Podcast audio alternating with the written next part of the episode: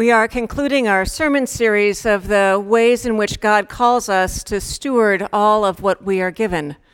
Today, we will consider how to faithfully steward our life, both our individual as well as our communal life, particularly at life's end. I invite you to imagine. Imagine that you are part of a church in the fifth decade of the Common Era. So, therefore, you are gathered with fellow Jews and Greeks and pagans in about the year 50, 20 years after Christ's resurrection. You're gathered in Thessalonica to hear a letter from your friend Paul, who taught you about Christ and taught you about this new way of understanding God and your life in God. Little do you know that the letter that you're about to hear is going to be preserved from generation to generation, and it becomes the very oldest writing in our Christian Bible. So, as you're gathered with your friends in Thessaloniki, you don't have a Bible. You don't have any of what we are privileged to have today, but you're going to have this very first letter. Like the others present, you believed that salvation was at hand with Christ's imminent return, and you had expected his second coming any day now. So that as your friends and family died, despair began to creep in, and you were very clearly asking, what will happen to them since they died before Christ's return? And maybe not voiced out loud, you would also be thinking, what's going to happen to me? So Paul's letter begins by praising your, I quote, your work of faith, your labor of love, and steadfastness of hope. And he reminds you that you have everything you already need. The way you are living exemplifies what it is to be a faithful Christian. And little do you know that the way you live will inspire generations to come and in places far beyond your wildest imaginations, including those of us gathered today in Chicago. Before I read from this precious letter, I invite you to pray with me, please. Dear God, through your Spirit, settle us into this time and place just as you settled those first Christians. Silence in us any voice but yours, and let your voice linger in our hearts and minds. May your truth startle us of your love that is beyond our wildest imaginations. Teach us to live as those lived whose lives were infused with the gift of faith and hope and love. We offer this prayer in Jesus' name. Amen. Now, listen for God's word as I read portions of the fifth chapter of the letter to the Thessalonians. Now, concerning the times and seasons, my brothers and sisters, you do not need to have anything written to you. For you yourselves know very well that the day of the Lord will come like a thief in the night. But you, beloved, are not in darkness for that day to surprise you like a thief. For you are all children of light and children of the day.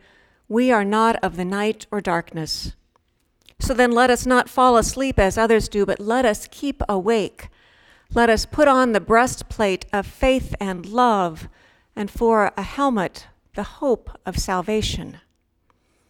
For God has destined us not for wrath, but for obtaining salvation through our Lord Jesus Christ, who died for us, so that whether we are awake or asleep, we live with him. Therefore, encourage one another, build up each other, indeed, just as you are doing. Here ends our reading. Now, you can buy an app for your smart devices called WeCroak. Its graphic image is a red frog that pops up on your screen or your watch at random times of the day with the intention to remind you at any time one day you will die.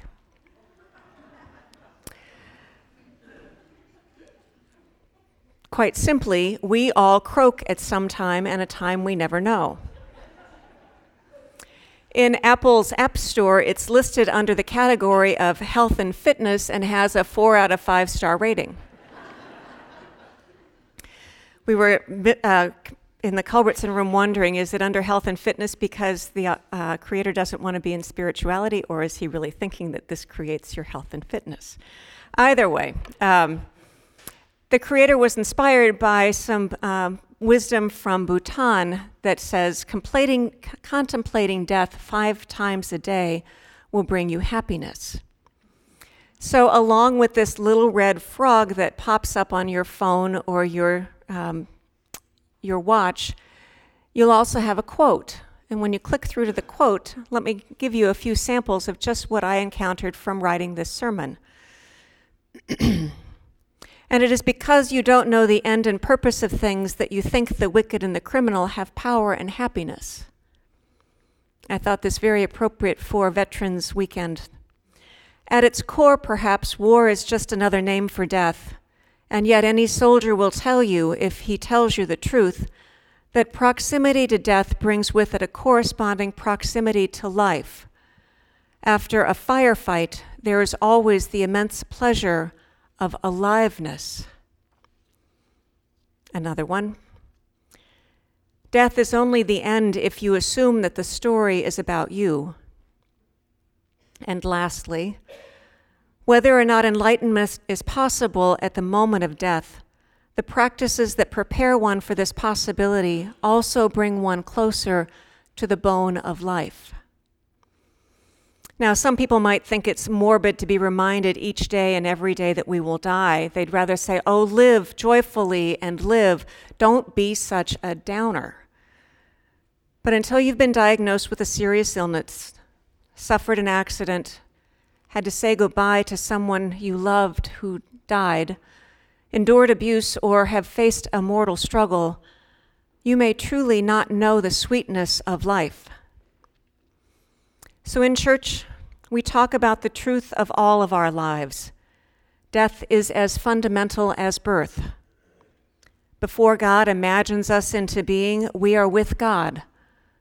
Throughout life's race, God cares for us until we finish, and our baptism into Jesus' body promises that He will take us into eternal rest. Yes, our baptism promises us that death is no more.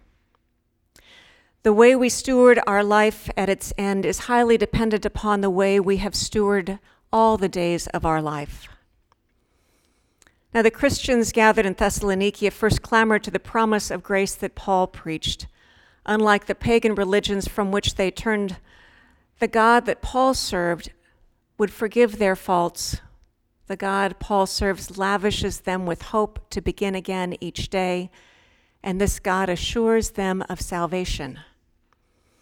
The wounds inflicted upon them and the burdens they carried became lighter in this new faith. Jesus' promised return sheltered them from the fears of death, and so therefore they could endure the struggles of daily life since despair of death was gone. Removing the fear of death opened them up to see the stranger as a friend, not an enemy. Like never before, this church included Greeks and Jews and pagans, people that they'd never known before but now came alive through. And without death's sting, sharing replaced hoarding, and forgiving others relieved them of grudges and renewed these precious relationships. But yet, death still existed. As they waited Christ's imminent return, some of their friends and family had died, and their confidence began to wane. So they questioned, How long are we supposed to wait? Paul answers simply, Wait. But such anxiety prompted Paul to describe for the first time a triad that will continue to unfold in subsequent letters to churches in Ephesus and Corinth and Rome. Faith, hope, and love are not randomly chosen Christian virtues, nor are they simple emotions that we might think. Paul writes Jesus offers a breastplate of faith and love to protect your heart, and on your head, Jesus places a helmet of hope. Now, faith is the confidence in the gospel itself, and however ethereal faith may sound, it opens the heart to believe the truth of God's love for you and for others. And this love animates your faith in concrete actions to feed the hungry include the outcast, and care for the least, both within and beyond this Christian community. Hope, hope is the firm expectation of the return of Jesus Christ.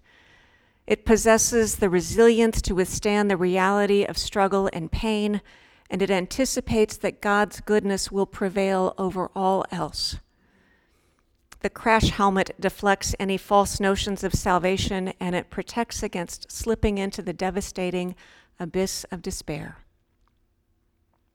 Paul does not dismiss the reality of death for them or ever for himself. But when you keep your heart, soul, and mind fixed on Jesus in this life, you will continue to feel Jesus' constant presence with you as you move beyond this mortal realm. It'll be said many decades later Jesus is the way in this life, and Jesus is the way to the life to come. Now, stewardship of life at its end begins by learning to hold on to hope throughout life.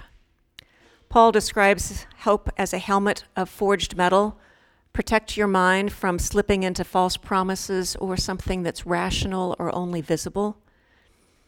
More commonly, the ancient Christians represented hope as an anchor to steady your life in turbulent waters. So, those ancient ideals of such strength might resonate with you. And if not, consider those who taught you your faith. And as I think about those who teach the faith of this congregation, those who've passed who taught us the faith, I think of those we laid to rest from the greatest generation, who'd withstood the devastation of the Depression and World War II. When I think about them and I think of all of their names, and you know their names as well as I, they stood ramrod straight. They were erect, as if they had a backbone of steel. And you have to wonder did basic training produce such a posture? Perhaps but more likely it prepared them for the depths of struggle that they would endure, which is where I imagine hope was forged into their spine to sturdy them for even more. While witnessing the worst that humanity could do to each other between people and countries, they carried hope and they prevailed. And they returned to families, work, and school. They created legacies and they remained attentive to, to their faith, worshiping God and serving Jesus. One of the saints we laid to rest, although he was a builder of magnificent buildings, would humble himself nightly to kneel at his bedside in prayer, asking for forgiveness and strength for another day. Most of us did not know that until after he'd passed. We're grateful for a woman who was called to love others through the intimate care of nursing, and that's what she did by the ways in which she approached bedsides and touched one another. And as often as possible, she sought the Lord's Supper because she would say that communion with Jesus was the thing that restored her soul. They stewarded each day in faithful obedience to God and with a hope for the future. And for them, it was a both and they taught Sunday school and they served as trustees, and they stood firm in families and careers for the principles of their faith. It didn't end on Sunday morning, it was the way they lived every day. When one entered a hospice bed, we heard him say, I don't want to swallow any more pills. Just let me die. I know I will live again.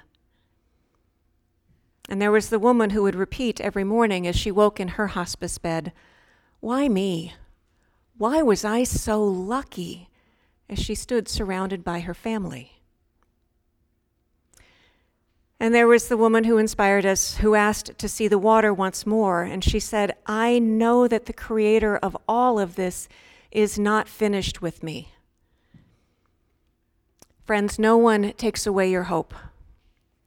When someone is not well, we hope for an accurate diagnosis. When illness persists, we hope for healing cures. And when the treatments lose their effectiveness, we hope for full and rich days in hospice care. And at the time of death, we hope our loved one will pass with peace, both for them and for us and at the lip of the grave we feel grief and love, and we speak of a hope that protects us from despair. We hope in the promises of life and life beyond life, just as we are to live every day as stewards of life. We are granted such a short stay in this mortal flesh. So, stewardship of life at its end calls us to care for people every day of life and to let them go. Charles Schulz is the creator of Snoopy and the Peanuts Gang comic strips. He articulates Christian theology by sketching common life with simple figures and just a few words. His comics and movies distilled relationships and growing up's challenges in ways in which children and even adults can understand. There's a single frame comic that depicts Charlie Brown and Snoopy sitting on a dock, gazing at a horizon joining sky to water. Charlie Brown confides to his best friend We only live once, Snoopy. But Snoopy's imagined response is wrong. We only die once, we live every day. Canine Instincts recognizes the rhythm of life and the reality that we will all die one day. No one, no animal, no child escapes this fate and we do not know the day that we will die, so we are to live. We are to live each day. A wise minister once observed that the worst thing to bring to a funeral is a bag full of regrets. So, my friends, we are to fully experience each day as within God's care. Love and forgive, win and lose, play and rest, work and rejoice and sing Swing out wide, for life does not last forever, and let your life be guided towards the hope that rests beyond the horizon of your sight, life eternal as revealed by Christ. May it be so, my friends. May it be so.